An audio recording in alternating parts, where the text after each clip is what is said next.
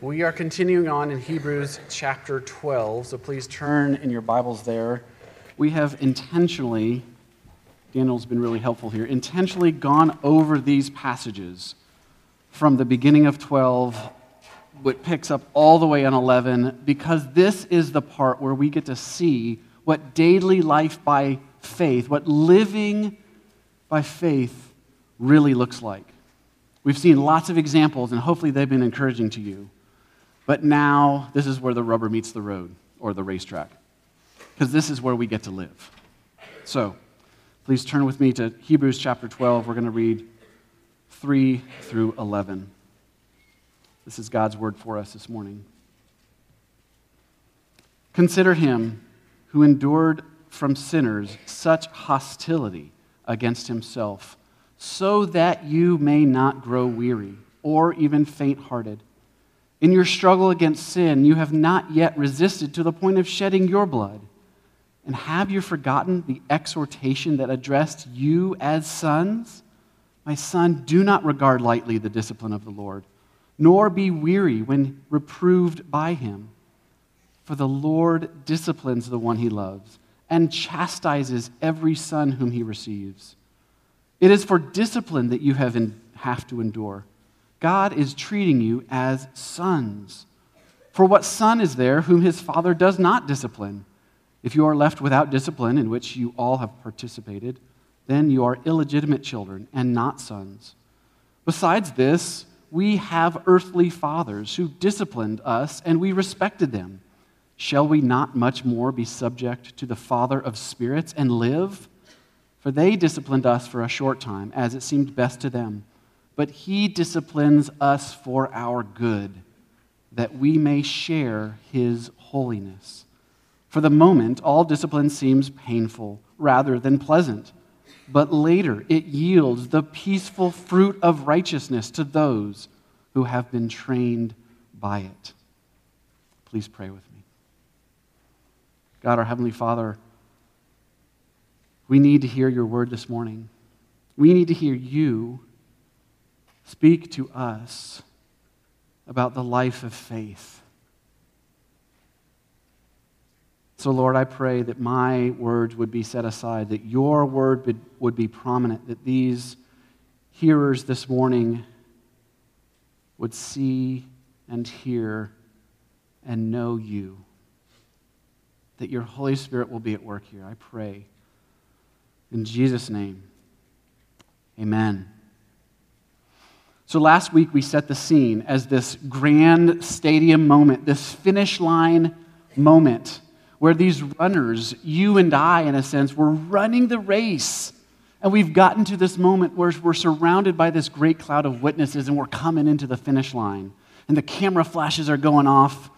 Okay, maybe for you, I don't have camera flashes, but maybe for you, you guys are, you have camera flashes and they're exciting and you're sprinting ahead and you're winded and that side cramp is, oh, it hurts and you're just wanting to get across the finish line. And then encouragement comes in this passage to look to Jesus. To not only look to him, as we saw that, that word in the last phrase back in, in verse 1 of chapter 2 or 12, but now in verse 3, to look to him and consider him, to think on him, to see what he means, this Savior who is seated on the throne, what he means in the right here and right now. Now, we had to make this real because this isn't some uh, fanciful idea. It's not the, the idealistic, theoretical version of races. It's the real life that y'all and that we are in. It's the messy, hard run. It sometimes feels more like an obstacle course with, you know, people swinging foam giant things at us and shooting paintballs and tripping us and throwing banana peels. And It's all of these things built into this race. Or, or more seriously, it feels like we're burdened down with weight, not just for training purposes, but heavy things in life. Why does life feel like this much of a struggle? Why does it seem to go one way for me and, and a different way for somebody else? Where is God here in my suffering? Doesn't he see me? Doesn't he know? Doesn't he care? Why wouldn't he change this? And for the author, the preacher of Hebrews, he's encouraging his people, like we need to be encouraged today too, is not to shrink back when things seem hard, when struggles seem difficult, when the weight seem more than we can bear. It's this time that we see the encouragement we need to press on and not shrink back. It's here in this exact passage to consider closely the endurance of Christ, to know, to deeply know the sovereign purposes of God as our Heavenly Father, and to see how He is at work in our daily struggles. So, my sermon in a sentence, if I can put it that way, is to consider our Savior, remembering our Father, and relying on the Holy Spirit to live daily with the loving discipline of our good and Heavenly Father. And along the way, I want these main points to frame for us the application questions. So I hope they're very personal. I'm trying, hope you hear that I've wrestled personally with these application questions. I struggle with this passage in my daily life, not only as a son of a good father, but as a father of children. So let us consider our Savior. Verse 3 and 4, the verb there, consider him who endured. It builds right on the previous phrase that I didn't get time for last week, but that we cannot miss to set up this passage today. When we consider our Savior who endured, He's currently reigning on the throne. He's crossed the finish line. He has the crown of victory over sin and death. He's the one we're running towards. So consider him. It's not simply a think about him, tuck away a nice idea or a nice memory, and then keep pressing on. It's to bring to mind what is true about the entirety of reality and to make it make sense right here and right now. To take the lordship of Christ, that he's ruling and reigning on his throne, and to make that make sense for that rock I'm about to trip over in our daily race. That's what it means to consider our Savior. It's to ask myself the question who do I see when I'm looking to Christ in running this race? What do I think about? For some of us, that might be a pretty characterized, cartoony kind of picture. I'm not saying envision a picture of Jesus. I'm saying, what do we think about? Who are we running towards? The beauty of what Hebrews has done for us is it's given us a rich, vivid picture of this Savior. He is prophet, priest, and king. He's our mediator and sacrifice. He's the Lamb who is slain for you and me as if we needed more motivation than what Hebrews has given us that He is. And consider Him. Believe that He is there for me. Be assured of the reality that Scripture tells me and use that as the lens to see the world in front of me. But we have to get this personalized. What do I consider about Christ? What do you think of in terms of Jesus. Oftentimes we think of the past forgiveness that Jesus has given me, the sacrifice to forgive me of my sins. Salvation is not any less than that. But running the race of endurance is much, much more. Or some of us think, well, maybe Jesus is what anchors my future. He's secured a place in heaven, so no matter how hard or turbulent or crazy life seems to be, at least I know I'm going somewhere. 100% true, not less than that. But in between your past forgiveness and your future glory is a present day reality that He no less rules and reigns over. He is real for right now in the hard race. He is the founder and perfecter of daily faith. That's where he is. His ruling and reigning on the throne is not a distant, far off, or future Lord and King, but one that's ever present to give us endurance. so that you may not grow weary or faint hearted. Oftentimes, weary and faint hearted are a good day for some of us. Just another breath, another footstep, another day in the office, another argument with my wife, another lost temper with my kids, another struggle over there or challenge over here. But he says, look, consider, think of Christ's endurance so that our hearts don't fall into either rut of weariness, of feeling beat down, or of faint hearted. Literally, the word faint hearted is weariness of soul. That's a whole other level. Because why?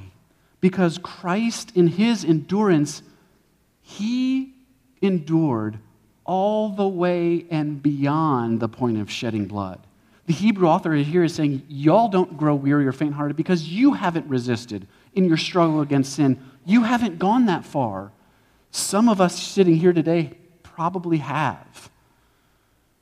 Your struggle against sin might have cost you career or relationship, challenge there, or even pain persecution, retribution.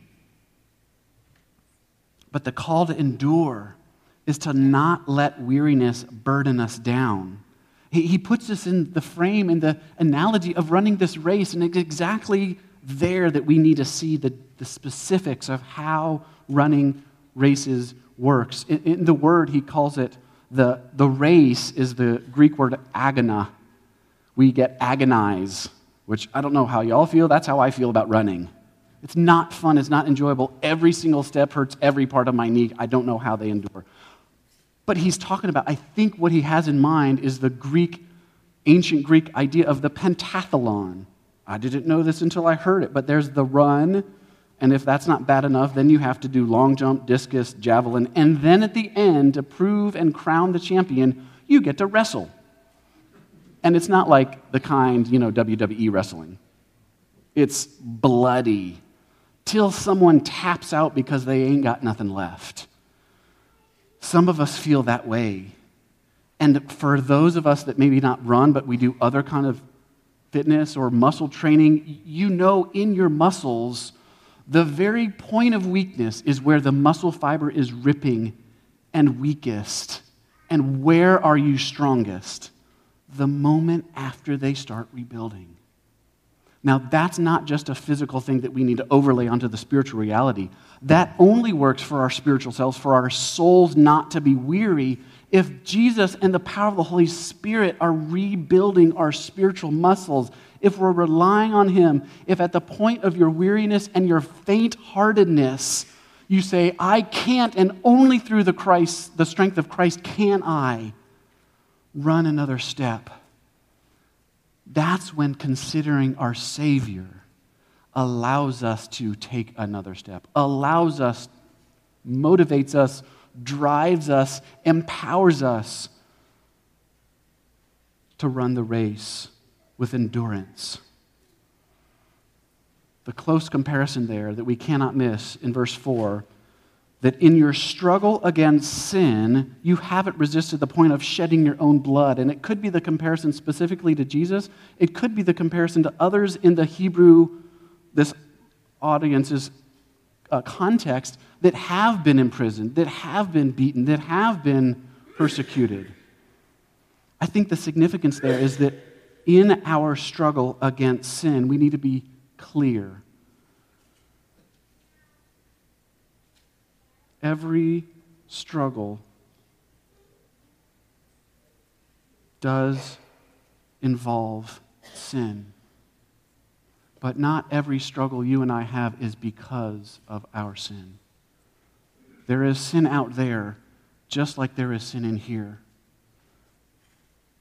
And so we can rely on the Spirit to both point that out and empower us to do something with that. That we are not left to our own we have the Holy Spirit's work there. so that even if it's not in a comparison of my race and my struggle and my need to endure versus anybody else, even if I'm just thinking of the endurance that Christ had on my behalf, the call to endurance there is to think of how far Christ endured for you and I, and what was the sovereign purpose in Christ's endurance. Why did God the Father have Jesus the Son endure everything he endured for you and me? It was absolutely to give us an example. Many books have been written that are really helpful on that idea. I think Paul's statement in Romans 8 32 that God had a plan and purpose in the sufferings of Christ so that he who gave us Christ, will he not with Jesus give us all things? In other words, if God sets up Jesus as the example of how far he's willing to go to endure the cross for the glory of the Father, to submit to his will, and to mean something for you and I on a daily basis, will God the Father not with Jesus give us everything we need along the way?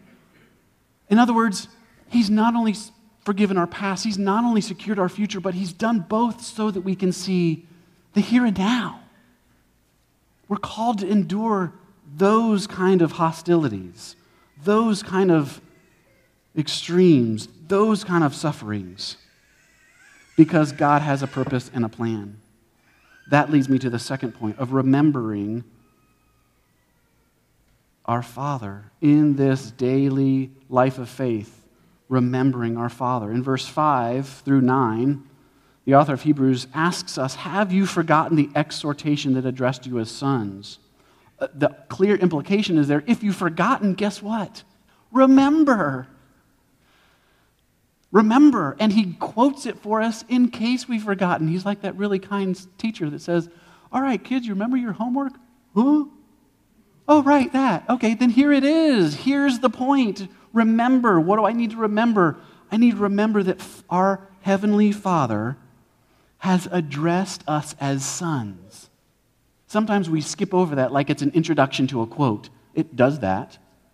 But here, the author of Hebrews is saying, you're not just people that need to consider Jesus, you need to consider Jesus as the Son of your Heavenly Father. God the Father has addressed you as sons and daughters. Here's the point in verse 5. He says, My son, don't regard lightly the discipline of the Lord.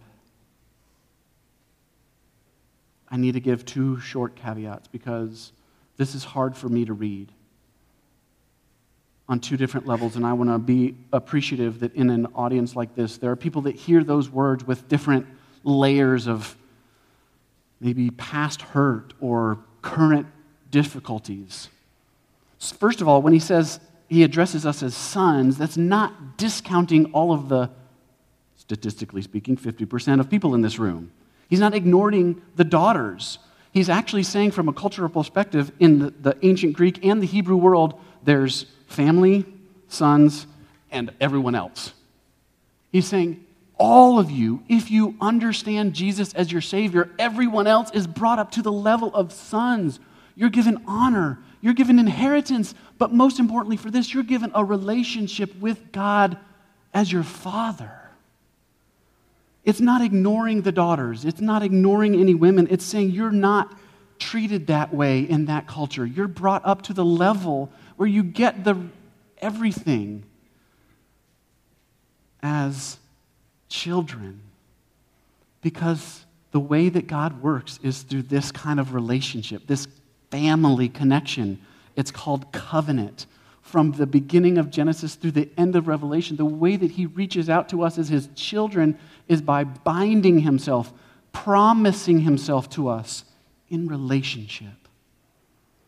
So if you hear that as a son or daughter, it's hard for me to hear these words spoken from a good father, knowing that I don't have any good examples of earthly fathers.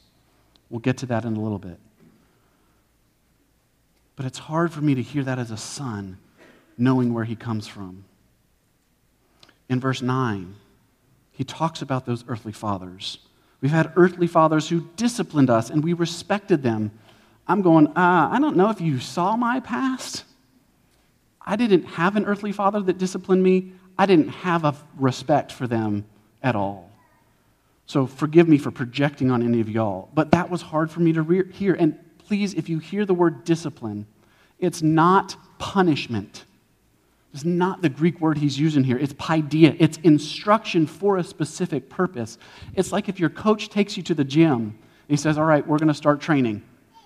You're saying, Okay, this is going to hurt, right? He's like, Absolutely. It's going to be the best pain you've ever had. Ready? Let's go. And he works you through. He's not just punishing you because you've got weakness it leaves, needs to leave the body, right? He's training you, he's instructing you for a good purpose. There's some outcome that he knows better than you do where you need to go. If you've seen the recent movie, The Boys in the Boat, the coach isn't the best example ever, but he's really good in the fact that if they don't get it right, guess what they're going to do again?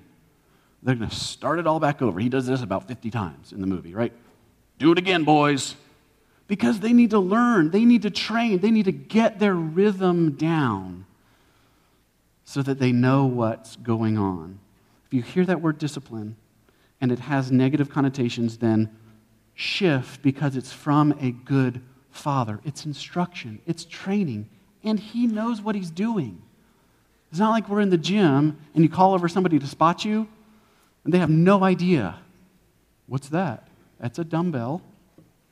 No insult. It's weights that you have to pick up.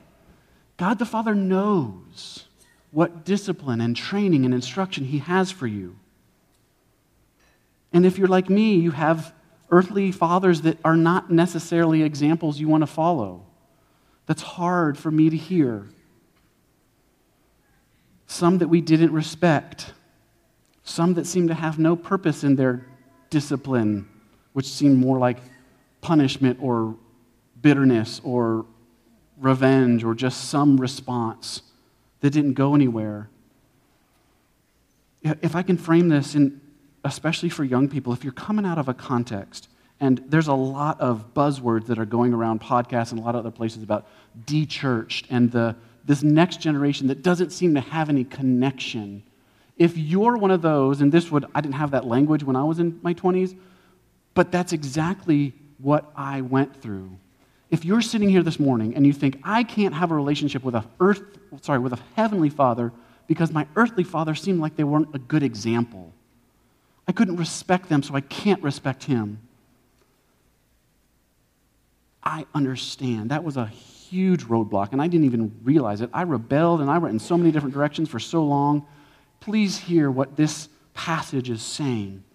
It's saying if you had, if you've ever forgotten that there's a good father who wants good things for you, it's right here. Not because you have to relate to him through your earthly father, but you get to relate to him through your heavenly brother, through God's own son. Hear this from J.I. Packer. He says, God has not left us to guess what his fatherhood amounts to by drawing analogies from human fatherhood, whether they were good or bad or we respected them or not. He said that's not the, the point that we need to see our Heavenly Father through the lens, the often clouded and painful and traumatic lens of our earthly fathers. He says, He, God, revealed the full meaning of His relationship, of this relationship, once for all through His own incarnate Son his only begotten Son, the only Son, the Son whom he loved, he sent here for you and I so that we would know how to relate to our, our spiritual heavenly Father. That is beautiful. That is so deeply freeing for me, both as a son who can't imagine a father like that, and as a father who wants to relate to their, their, my own children, my own son and daughter better than I ever had an example. I get to because Christ gives me that example. Okay. So when the Father addresses us as sons, he does so in his word. We cannot miss. When Hebrews quotes from Proverbs 3, verse 11 and 12, which is what this quote is from, we cannot miss that the author of Hebrews is saying if you don't know what to consider about Jesus, go to his word. If you don't know where this addressing as sons comes from, go to his word. God, as a good father, has actually revealed his purposes, his plans, his will, his loving fatherly care in his word. Go there. This is what he says. He says, My son, do not regard lightly the discipline of the Lord, nor be weary when reproved by him. Why not? For the Lord disciplines the one he loves. He trains you, he instructs you, he works you over till you get it right. And sometimes I think, well, I'm thick skulled and I got to learn the hard way all the time. Is that right, God? And he says, no. He gives us a parable that says, the servant who is faithful in little will be faithful in much. So, wow, I really want to be faithful in little. I want to get the little instructions so I can move on to bigger instructions. But here we cannot miss that his heavenly care is woven into this. He treats us as sons, not just as forgiven servants. Remember the prodigal son? That was his expectations. He's rehearsing as he walks down that long road, the long driveway back home. Dad, I'm not worthy to be your son. Just treat me like a servant. That will be enough, just so that I can be around you. Remember the father's lavish care on that son? Before he even finishes his sentence, he's hugged and he says, There's no way I can treat you just as a servant. You're my son. That's the fatherly discipline that we need to heed, that we need to re- receive and to understand. And he gives us, again, two ruts that he doesn't want us to fall into. He says, Don't regard it lightly. That's a problem. In other words, one of the other translations says, Don't shrug it off. Don't let it just be brushed off and, oh, okay, I'll plod ahead next time. I got to, you know, grin and bear it or something. Don't, don't take it lightly when the Father disciplines, when He trains, when He instructs. Don't become indifferent to His refinement. And the other rut is the not be weary. That seems to be more pertinent to this audience that the Hebrew author is trying to address. He says, Don't be weary or faint hearted. Don't, don't regard it lightly, but also don't be weary. It's not another beatdown, it's not an unbearable burden. And don't let it turn into self pity. You're not a victim of the Father's good care. Don't let it twist you towards anger or distrust, or in my heart, it was so easy to resent the ways that a poor example of an earthly father treated me. Don't fall into that.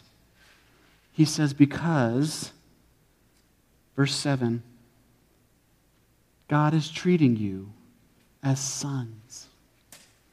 He's loving you with instruction. So we can trust that our good Father's discipline is actually for our good there is a plan and purpose in every single ounce of it. He wants good for us, for us in the here and now, for us to see our redeemed past, how that grows us, and for us to hope in a better future. And like we saw last week, the race that is set before us is paralleled with the joy that is set before Christ. I think, in terms of that, this quote from uh, Dr. Michael Kruger is really helpful. He says, Sometimes God the Father disciplines us because we do wrong things. Yes, sometimes it's because we're sinning. We have to pay attention to that. And the last point of the Spirit working in us holiness is going to get there. But sometimes we're just missing something. Sometimes He brings discipline just to make us better, or I would add, more joy filled runners. Have y'all ever got through that? Like halfway through, you realize, I could either really despise this, or I could finish it and actually enjoy it. Now, maybe that's my sarcastic tone coming across in how I run. But please take that on a couple of levels. There's a lot in life that God wants us to actually enjoy for our own good and so that we can see the good providence of a sovereign, faithful, loving Father. And this is what it means that we can believe by faith, that we can actually live on a daily basis every step of the race with the assurance of things yet unseen, the certainty of what God has said is true. That He has set this glory, He has set this joy, He has set this wonderful promise in front of us. That's what we get to run for. Now, I'm going to pause for a second. If you have a hang up along the way, if you haven't yet considered Jesus as your Savior, I earnestly plead with, I'm hopeful that that will be something that this message from the author of Hebrews spurs in you. If you have a hesitation to view the Heavenly Father, our Heavenly Father, as a good, gracious, and loving Father, then please hear His promises, not just my lame examples. But if you if you have any hang up, okay, this is what I'm supposed to consider, this is who I'm supposed to know, how does any of that happen? This is not a message that you need to do something better. Because the point he gets to in the last two verses, verse 10 and 11, that the way that this all happens, the way that we can even come to Jesus in the first place, much less consider him as our Savior, the way that we can view a good Heavenly Father doing everything in our lives that he does, from a good father to his children, the only way that that can be true and that can actually happen is if you rely on the Spirit. This cannot be something you fabricate in your own thinking or in your own hearts or in your own desires or in your own choices or in your own actions. It must be something that the Spirit, because of His promises, produces in you. And as you run, you realize, I am too weak to do this. Good. Yes, you are. You're way weaker than you thought. And that's why you need to rely on the Spirit. That's how we can actually do any of this. So the last point is when he says in verse 10 and 11, right, sorry, the last part at 9, shall we not much more be subject to the Father of spirits and live? And here he's really specifically contrasting our earthly fathers. They disciplined us for a short time, and hopefully it was good and we respected them for it. But how much more should we be submitted or subject to our spiritual Father, the Father of spirits, and not just make it through, not just endure, but live and thrive. It says, For they disciplined us for a short time. Our earthly Father disciplined us for a short time, whether that was as long as we were in the home. Greek culture, you know, 16, 17, 18, the young sons would go out on their own and they're either go to university or find a career or make their way in the world. And that's all the time that the Father had. Or whether he was comparing the short earthly life of having earthly fathers to the eternity of having a heavenly Father. That's a short time. They disciplined us for a short time as seemed best to them, but He, God the Heavenly Father, disciplines us for our good. And the missing comparison is for the good for the rest of eternity. That we may share in what? In His holiness. How do you consider the holiness of God a good thing? Where in your life do you need that encouragement, that spurring on, that trainer or coach to come along beside you and say, Holiness is actually the best part of your life? You can rely on the Spirit to train you in holiness. Because it says, verse 11, For the moment all discipline seems painful rather than pleasant. A truer thing has never been said. Yeah, Running hurts. Working out in the gym hurts.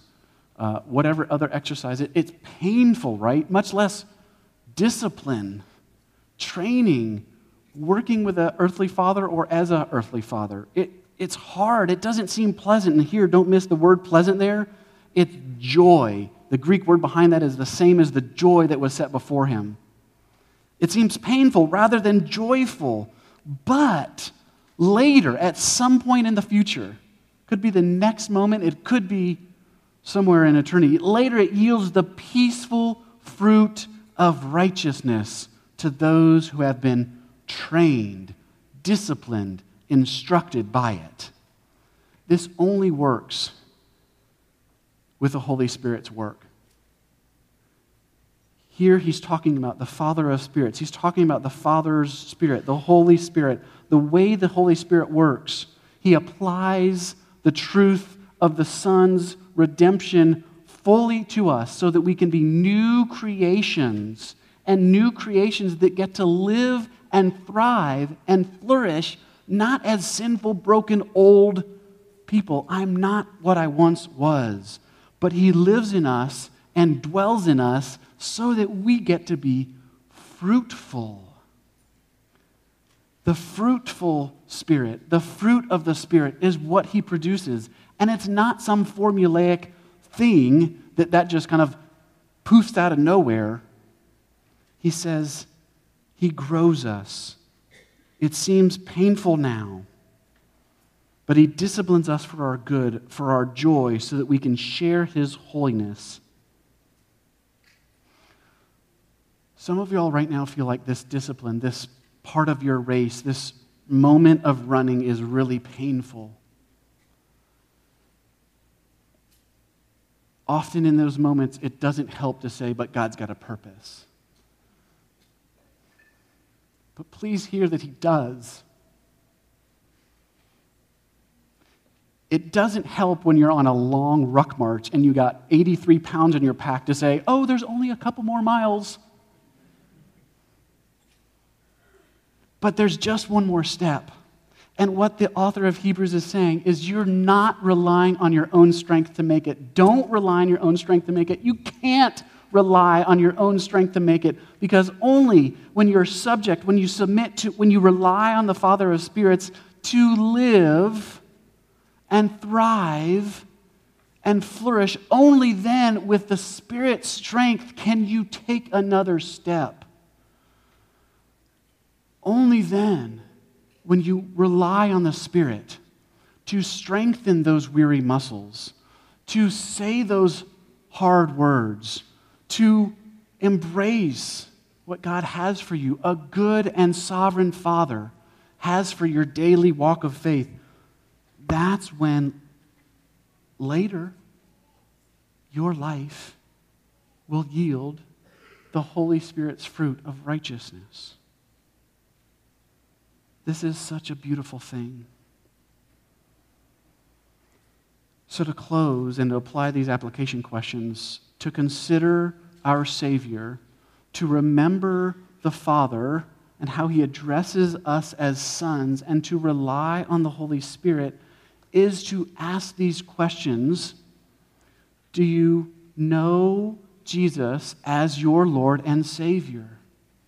Not know about Him not have heard of him in some time in the past, whether that was Sunday school or youth camp or whatever, but do you right here, right now, know Jesus Christ, the living Son of God, as your Lord and Savior? If that is a eh, I'm not sure yet, after the service, elders will be in the front, I will be around, other people, just turn to somebody next to you and say, How do I know this Jesus guy? And if you're asking that question, He already is doing the work of the Holy Spirit to want to know you. That's what even gives us the first inkling of thought in the first place. Do you daily consider then? Do you take what you know of Jesus? And if you don't know much, there's lots to be learned here. Dive in. Do you take what you know and consider that in light of your daily step? What am I about to step in? Where do I need more strength or more endurance? What do I need for this next moment? How does Jesus empower, enable,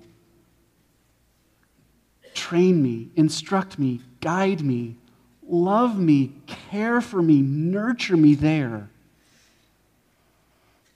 Do you daily consider his saving grace and the gospel reign, the goodness of the gospel in your moment by moment life? Next, you relate to God not just as some deity up there someplace? Yeah, that's nice, he's there. But is God, your heavenly Father, who addresses you, he addressed you this morning in his word as his son. That doesn't ignore you if you're a daughter, that raises you up to a higher category. You're a, a precious status in his eyes. You're his child. What wouldn't a father do for their child? What father, when their son comes to them and asks for a loaf of bread, would they give them a stone? Of course not. Do you know God as your heavenly father? And do you see yourself as his child? And this frames everything. It's easy to talk about on a Sunday morning. It's really hard to live every other day of the week. That God is a good, sovereign, Father and that He wants good things for you and me. And lastly, do you see every aspect of your life of faith as training opportunities? Do you see tomorrow morning when you get to go to work? Do you see that hard conversation in the next weeks as you have with your spouse or your family or your coworkers or your boss or your kids? Do you see every moment as ways that God is training, instructing, and disciplining you wisely but good to produce His holiness so you can share in His holiness and so that He will produce the peaceful fruit of righteousness in your life?